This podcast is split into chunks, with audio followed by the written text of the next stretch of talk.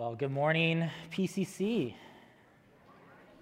Uh, it's, you know, it's a weird feeling right now because uh, this is not only my last Sunday teaching of the sabbatical, uh, but it's the last Sunday of the sabbatical. And so it's, it's kind of this weird feeling like next week, um, Pastor Jim will be returning. And so that's definitely something to get excited for. Uh, and and uh, I, I, was told that last week I kind of said it in a way that people weren't sure if they should like clap or amen because they're like, we don't want you to feel like we want you gone, but it's, you know, I understand. We're, we're getting excited for what is coming.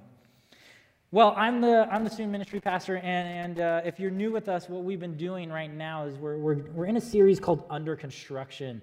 Um, and, and, we're looking at this idea of, of really, well, well, really, it's construction is, is, is constantly around us. And so, um, kind of like how the ancient uh, biblical writers would, would talk about things that was all around them and, and equate it to the theological, we too are, are, are doing the same. And um, it, it's interesting, you know, sometimes I, I feel like uh, construction is quite annoying. I, oftentimes, I think construction is quite annoying.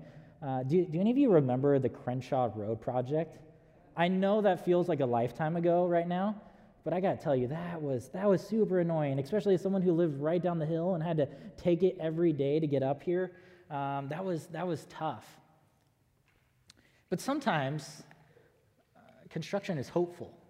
It's new, it's exciting, it's hopeful. Uh, I, I, think of the new SoFi a football stadium. When, when that was being built, there was a little bit of a buzz, a little bit of an excitement. I remember um, Katie and I would, would uh, go to her parents' house and we'd try to walk over to where we could see them as they were building the stadium because we wanted to see it and, and, feel the hope. And now, and now I'm hoping when the season comes back, I'll get a chance to go visit this new and amazing thing. And so sometimes construction's hopeful. Sometimes there's this hope around it. And, and, and I think um, that hopefully there's going to be this hopeful construction uh, that will be on our doorsteps, our PCC doorsteps very soon. We're actually um, just now out for bid. And so we're out for bid. So this progress and this hope is starting to build that, that change and, and this excitement of the fellowship hall is right on our doorsteps.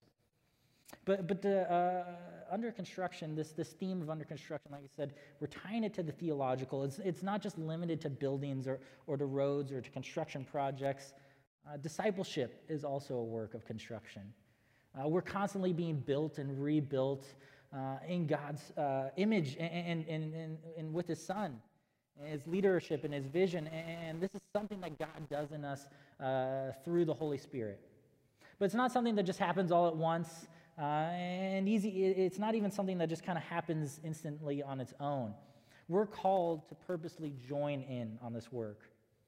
And so we're supposed to partner with the Holy Spirit. And, just last week, Pastor Bruce took us uh, on a little bit of a look of this whole idea of remaining in the vine, uh, of how this remaining in the vine is so crucial when it comes to joining in God in this under construction process.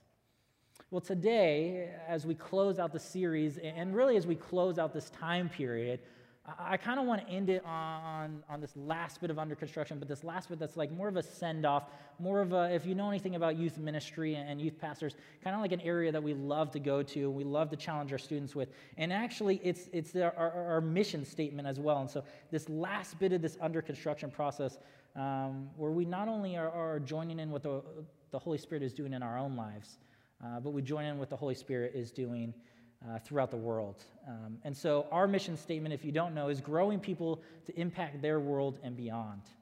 And so, first, we partner with the Holy Spirit as He uh, as it works in us, and, and, but then we partner with um, the Holy Spirit to catch the vision, to catch the vision for, for God's kingdom and what He's doing in the work in the world. And so, to do that and to look at that and to think about that, I want to take us to perhaps one of the most famous building projects in the Bible. Perhaps one of them. Eh, you, could, you could argue some of them. But, but one that I think is quite important, and it's in Nehemiah. Uh, so if you have your Bible or if you're, you're watching at home and you're um, following along, we're going to be in Nehemiah chapter 1. As we start to turn there, let me just set it up a little bit because some people may be like, Nehemiah, yes, we finally are talking about it. And other people are like, Nehemiah who? And so I uh, just want to make sure we know a little bit where we're going. So, Nehemiah, it takes place not long after some of the Israelites return from the exile, uh, but it, it's much before Jesus. And so, it's kind of in this uh, somewhat in between period that we don't always look um, too long at. But if you remember from the timeline purposes, uh, first the Jews enter into the promised land. God gives them the promised land. But when they enter in, uh, over time, they, they begin to reject God as their king. And, and they said instead, we want our own king. We want, we want our own king so we can look like the other nations. And, and God gives them a king, and, that, and that's kind of the first step in a long list of bad steps that take place. So they have a bad king Saul, then they have a good king finally in David, and someone to look up to, someone to admire. But from there, it, it takes a bit of a turn. They have a so so king in Solomon, one that at the very least doesn't end well. Uh, and from there, it's just more of a downhill process. There's more bad and more bad. Uh, you can sprinkle in a few good uh, kings. I know the history people in here are like, wait a minute, there's a few good ones. There are. But for the most part, there's a lot of bad. And this tension begins to build, and, and there's all these problems happening. And with it, the, two, the, the nation splits into two the north and the south. And the north gets attacked by the Assyrians and it falls. And the south, for some reason, doesn't learn from their mistakes and keeps on going until finally Babylon comes in and takes them over. And when Babylon comes in, they just uh, torch the area. They destroy so much of Jerusalem and they burn much of it to the ground. And there's all these problems um, and from there, we kind of get people taken away into Babylon, and, and it's this exile period. In the exile period, you get all these classic Sunday school stories we love to tell. You know, we love to tell the David and the Lion's Den, or we love that one episode of Veggie Tales where there's the chocolate bunny. Um, those kind of things are happening right here. Um, someone out there is singing Oh the Bunny right now, um, and uh, I appreciate you, so just know that.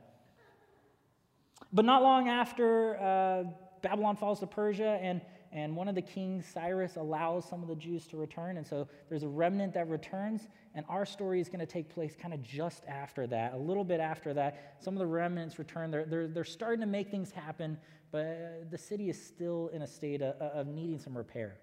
And so, Nehemiah 1, we're going to pick up there um, kind of after this exile period.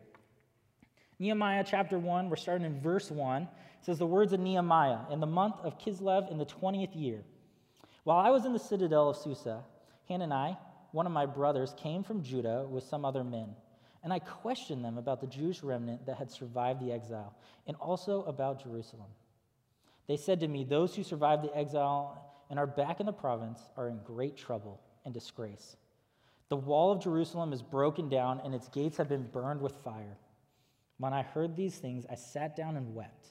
And for days I mourned and fasted and prayed before the God of heaven. So I want to stop right there for just a second because I think right here we kind of get this tension that's entered into Nehemiah that kind of sets up the rest of the book. Uh, and, and, for us, it may be a little harder to connect with because, uh, well, we're no longer people who rely on walls. Um, so maybe if, if, the writer was talking about uh, keeping your credit card safe or your Instagram account safe, uh, the cyber security element, maybe we would connect a little more. But what's happening here is quite serious. It's quite serious, and I think we kind of need to realize what's going on, and it's happening in two parts. See, the bad news is that Nehemiah hears that people are suffering. And I got to tell you, I, I, think the translation perhaps doesn't do a good enough job at telling us just how much they're suffering. Great trouble is something I could throw in for something that's honestly not that great of a trouble. I could be a little overdramatic and say that. But here, uh, the person who is giving Nehemiah the news is using the strongest word in his language he can to, to let them know about trouble, despair, uh, misery, danger. And so maybe if we uh, translated it more on the lines of, of just life threatening trouble, life threatening danger, life threatening misery, uh, we could get it a little bit better. And so the people are suffering, but the people aren't just the only ones suffering, the whole city is suffering.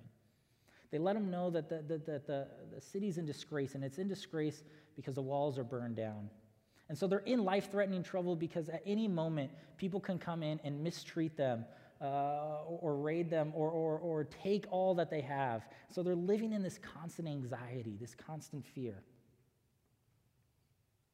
And I think what's almost more important than kind of understanding where they're at is really actually seeing how Nehemiah responds. Because Nehemiah responds in a way that I think it is so encouraging, even if it may not sound encouraging.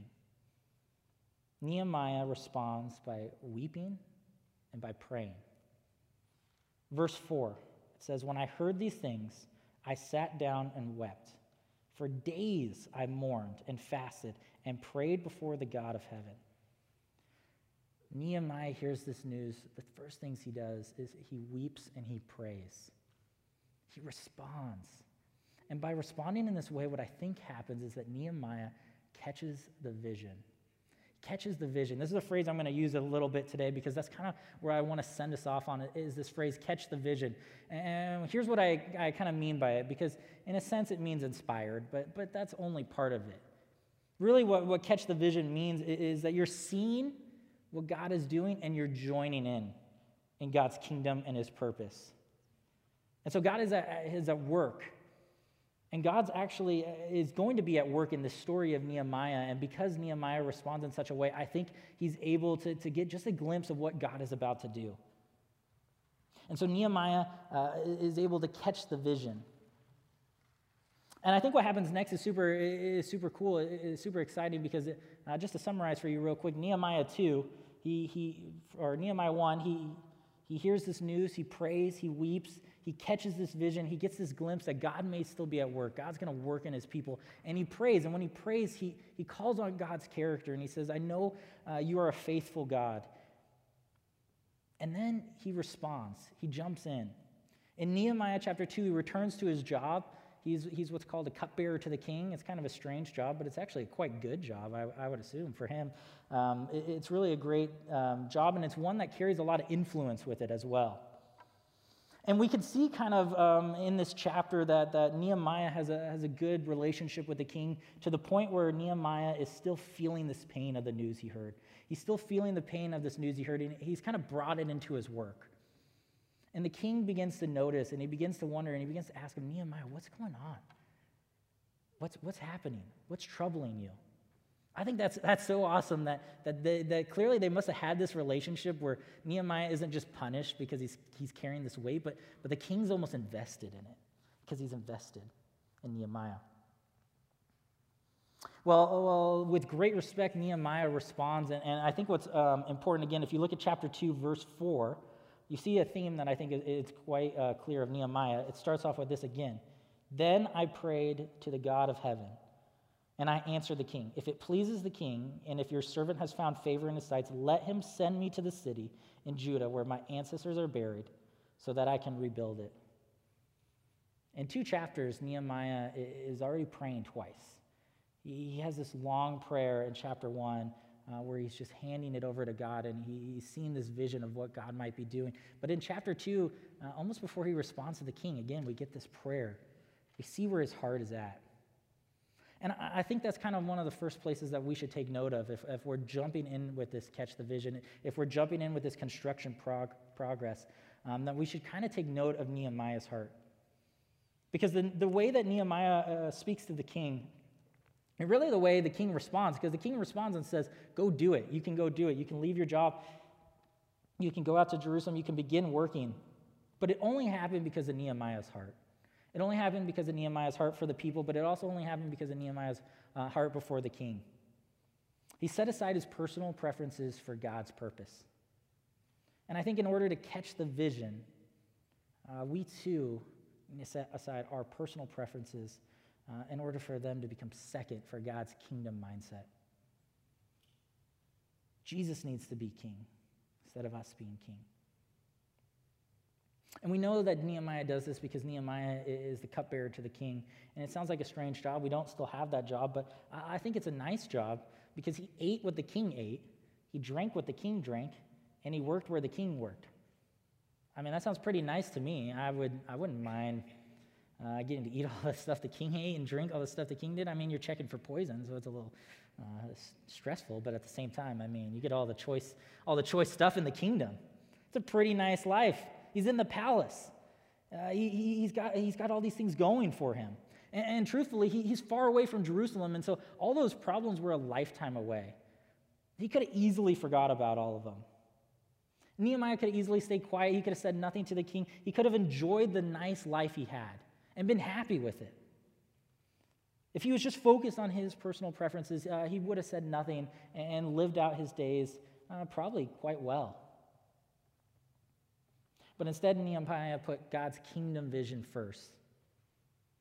And I think when he did that, even though he had to leave his sweet job and his sweet benefits, uh, Nehemiah got something that was so much deeper. He experienced the fulfillment that he had never experienced before. He was a part of something that was bigger. He caught this vision of what God was doing, and because he did, now he was a part of something. And so, my hope for us as we close out this time together, as we, we potentially begin this new process of building, of excitement, of hope, um, is that we begin to ask ourselves this question well, how do we catch God's vision? How do we catch God's vision for our local world and for, for what's beyond as well? And so I just have a few questions as I began to thought about, uh, think about that. And I had a few questions um, just to ask out loud. And I think the first one is this is um, are we aware of the need? Are we aware of the need?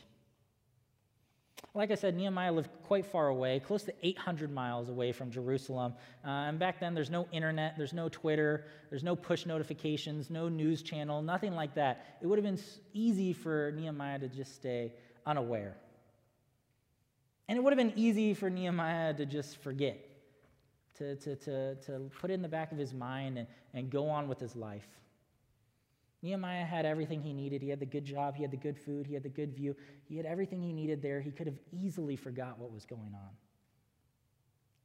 Yet he didn't stay within his bubble.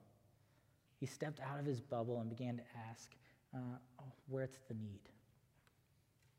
I did my undergraduate at a, a, a place called Moody Bible Institute. And Moody Bible Institute is located in Chicago, Illinois. And it's located in downtown Chicago. Um, no offense to my Wheaton people, sorry about this. It's, it's, it's actually downtown, um, not Wheaton downtown, okay? So we're in downtown Chicago right there, is where I did um, my undergrad. And the crazy thing is, even though I went to school in downtown Chicago, we still had a, we still kind of had a phrase uh, that we used to say. And because um, younger classmen, especially, had this tendency where they would get caught up in what we called the moody bubble. You got caught up in the moody bubble, and not like your personality was moody, uh, but it's that's the name of the school. You know, I had a I have a shirt called Moody Archers, and people always make fun of me um, that like it's a moody. Never mind. Uh, so people get tied up in this bubble, this moody bubble, right? And and, and um, uh, they would just find ways to to go from their dorm to class to the cafeteria uh, to the library, maybe the gym, and back to class. And they had everything they needed in their, in their little campus. All their friends, all their, their needs, their food, uh, their living, they had everything they needed, everything they wanted in their bubble. And yet, if you just took a few steps past the sidewalk, all of a sudden, now you were in downtown Chicago. You're in this amazing city. Michigan Avenue is less than a mile away. All these sites, all these people, all these places are right outside. And people couldn't step outside that bubble. So we encourage people go outside the bubble, see what you could see. Um, and, and I think that you really saw as, as, people got older and as people were there and more comfortable, they began to step out that bubble. And, and the, the things that they began to be a part of, the ministry they began to do in the city, um, it was amazing. I think what's interesting is uh, we live in a really nice place. PV is really nice. I, I, now I get to live here. Oh man, it's so nice. It's green. Um, it, we got everything we need up here. There's food. There's great people. Um, the problem is, it's so nice uh, that I think we too can have a tendency to stay in a PV bubble. We have everything we need up here that we can stay in this PV bubble and be happy. But I think, like Nehemiah, sometimes we need to ask ourselves are we aware of the need? Are we stepping outside of our bubble? The second thing I began to think about, um, and I think I really got this from Nehemiah, um, especially that verse 4 in chapter 1, is that I think in order to catch the vision, God's vision, we need to be a people who are defined by compassion. Nehemiah is such a great example. He was physically and spiritually moved by his compassion. Verse 4 of chapter 1 said, When I heard these things, I sat down and wept. For some days I mourned and fasted and prayed before the God of heaven. It moved him to the point where the, the spiritual and the physical came together. I think Jesus, likewise, we can kind of see the same thing where he's moved physically by uh, moved physically with compassion. Um, uh, with, attached to the triumphal entry, but often forgotten, is this little uh, passage you can find in Luke 19. And it's Jesus as he, he's before the city, he's kind of overlooking the city. And it's this other time where we see Jesus weep. It's not just at the tomb of Lazarus, we this other time where Jesus weeps. And uh, he, he weeps because he sees the city and he knows that they're about to miss him. He knows that, that, that something so great is about to come by, but they're going to miss it. And so he weeps out of compassion for them. Luke 19, uh, 41 just says, As he came near the city, he, as he came near and saw the city, he wept over it, saying, If you, even you, had only recognized on this day the things that make for peace. He's physically moved by his compassion for them. He's brought to tears because he knows they're about to miss what's happening. I think the question that I began to think and, and that I want to think out loud is um, have we been moved by tears, by our compassion? Have we been physically moved to, to, to tears, to mourning, to fasting? When, when we overlook our campuses, uh, our, our, cubicles, our offices, our neighborhoods, uh, do we feel that compassion that Nehemiah is displaying? Do, do we feel for those who are hurting, who are mistreated, who are confused, who are lost, who are apart from God? Because I think when we're people who are defined by compassion, well, we can catch God's vision. We want to catch the vision, but I think sometimes some things get in the way. Uh, sometimes we're too comfortable. We're too comfortable to catch the vision. Um, like Nehemiah, we have the sweet job, we have the sweet food, we have the sweet views, and we get comfortable. And, and so we're, we're, we're happy and we're comfortable, and, and it's easy to miss the walls around us that need to be rebuilt because we're comfortable. Or sometimes we're too preoccupied. Um, I can tell you at the end of this four months um, that we live really busy lives. Uh, I, I didn't need this four months to tell you, but I can now even more tell you that we live really busy lives. And what I think is so interesting is that um, even when our lives aren't busy, uh, we often find ways to make them busy. Uh, or at the very least, uh, we find ways uh, to, to get preoccupied or distracted. This week, I was um, doing some of my research. So, uh, if you don't know, uh, like I said, I'm the student ministries pastor. And one thing I do is I um, write a parent email that I send out every week. And part of the parent email is a little section that's called This Week in Youth Culture. Um, basically, it's a, a, little blurb or two about some events that happen in youth culture, um, some takes or, or, something, something just to keep people informed and aware of what's going on. And while I was studying, I, I came across a pretty interesting quote from a guy named Jonathan Tjarks. And Jonathan Tjarks is not some big theologian or philosopher, he's actually just a sports writer. But he has this profound quote because uh, he wrote a story about how he found out he was diagnosed with cancer and, and how when he found out he was diagnosed with cancer, it changed his entire worldview. He was living such a distracted life that he, he couldn't think about anything else. And then all of a sudden he got hit with this bomb, and that changed the way he saw everything. And so he has this quote. He says, One of the best metaphors I've heard for the modern life uh, is that life is like a car headed down towards a cliff's edge while billboards line both sides of the road, blocking the, uh, the driver's views. And those billboards are all distractions that society has to offer. It's the Netflix, the sports, the movies, the music, the work, the friends, everything that you consume to avoid thinking about where you're ultimately headed. And those billboards cover your view until the end of the road, and suddenly the cliff approaches. And it's then, only then, as your car is flying in the air, that you start to think um, about death and the meaning of life. He's talking about how he needed something crazy to get him uh, out of this mindset of a distracted life. And I think sometimes, uh, truthfully, speaking for myself, uh, sometimes our hearts just aren't in the right place to catch the vision. Sometimes something's uh, uh, holding us back or, or, in the way or, or, or weighing us down, and sometimes our hearts just aren't in the right place. But like I said, we, we do desire this. Like Nehemiah, we desire to be a part of God's uh, purpose and God's kingdom and God's vision. Um, and, and, so we ask, well, how can we catch this vision? How can we see what God's doing? How can we join in? Um, and I have just three things for you to think about as we transition more towards the close. Here's these three things. The first one is this we catch the vision when we pray for needs. We catch the vision when we pray for needs. Uh, I pointed out earlier, but I, I, think one thing I really wanted you to notice in the story is that Nehemiah was a, was a person who prayed, a person who prayed a lot. Uh, in the first chapter, he's got a huge prayer. I encourage you to read it and, and even just pray it for yourself and, and, see what happens. He's got this huge prayer where he just uh, hands over to God uh, all that could be happening. But Nehemiah also prays before he goes and talks to the king, and he's this person who prays. And so we catch the vision too when we pray for needs. Uh, since I was a little kid, I, um, my family, and, and it's been instilled on me, has been praying for my grandfather. My, my mom's dad, we call him Pap Pap. We've been praying for him since a little kid. Uh, just praying that, that, that he would see Jesus, that he would have this relationship, he would have this experience. Um, and so we've been praying for him um, basically my whole life. And because of that, I've been, I've been bought in and bought in and bought in even more and, and, and emotionally invested um, in him and, and, what's happening. And so um, this year, uh, he, things uh, started to happen a little bit. He became more open.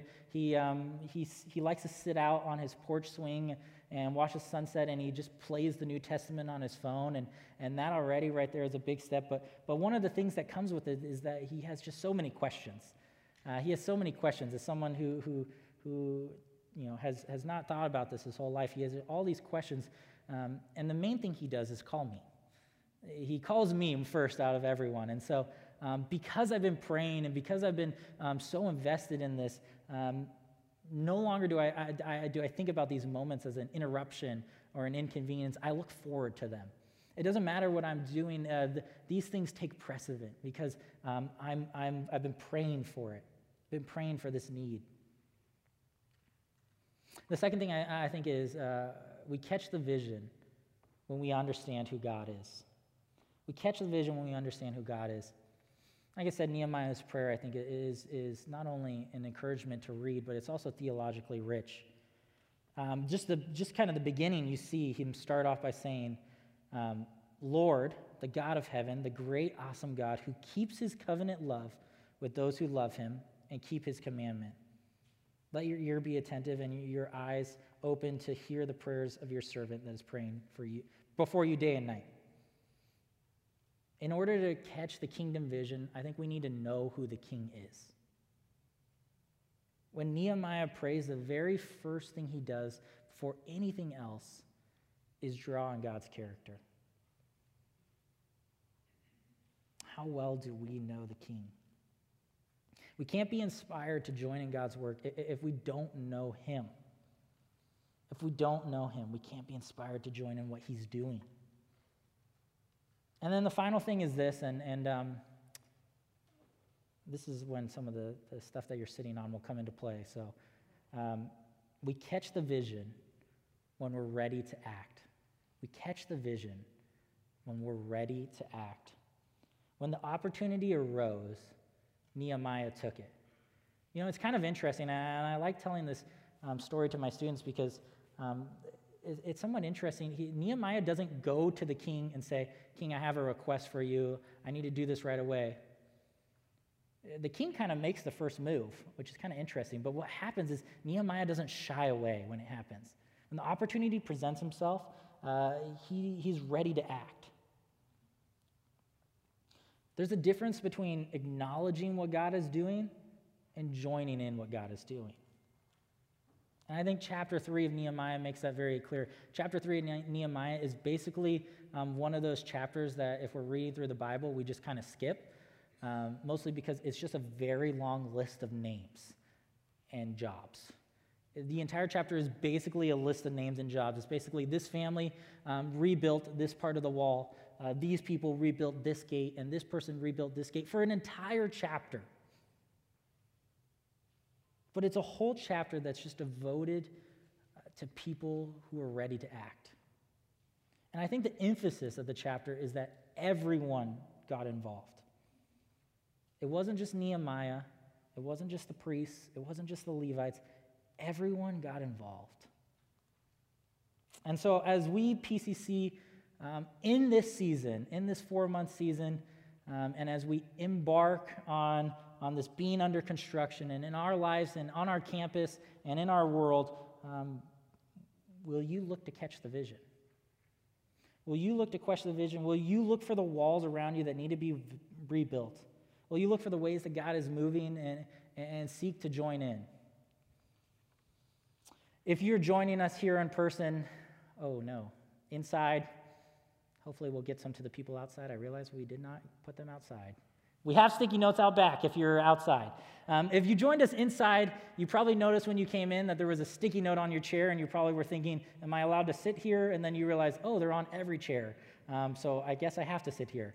Um, that's for a purpose. And so if you're at home, go grab one. If you're outside, we'll give you one at the end of the service. Um, but the sticky note is here for a purpose. Here's what I want you to do because I kind of want to end on a high note. I want to end on a challenge. I want to end on a call, um, like Nehemiah chapter 3, where we make this clear that everyone got involved. And so on this post it note, what I want you to do is uh, if you have a pen, and if you don't, there's one in the back, um, just write on both of them a, a prayer that you have for your community or for beyond. A prayer that you have for your community or beyond. Write it on both of them. And here's why I want you to write it on both of them. Because one of them, at the end of service, uh, after we close out, if you're here, I want you to take one of them and I want you to post it on the fellowship hall. I want you just to stick it on the fellowship hall. And the reason I want you to do that is sort of like a dedication. It's a dedication to the here's my prayer, uh, here's how, how I want to join in, and, and hand that over to God. But the reason you have a second one is because I want you to take the second one and take it home with you and put it on your car or put it on your bathroom mirror or put it somewhere that you see it. And the reason is to remind you that everyone got involved. Not just the church, not just Nehemiah, not just the pastors, everyone got involved in joining in God's vision. And so take it with you as a reminder that you're taking this with you and that you're joining in. And so uh, as we transition to the close, as we close out and we pray, and the band begins to come back up, uh, and sing, just think and, and, pray and ask God, how, what's your vision for me for this area? How can I be a part of what you're doing? And just write those on the sticky notes and as service close, go stick one on it and go take it home and, and do this kind of as an active way to say that we're joining in.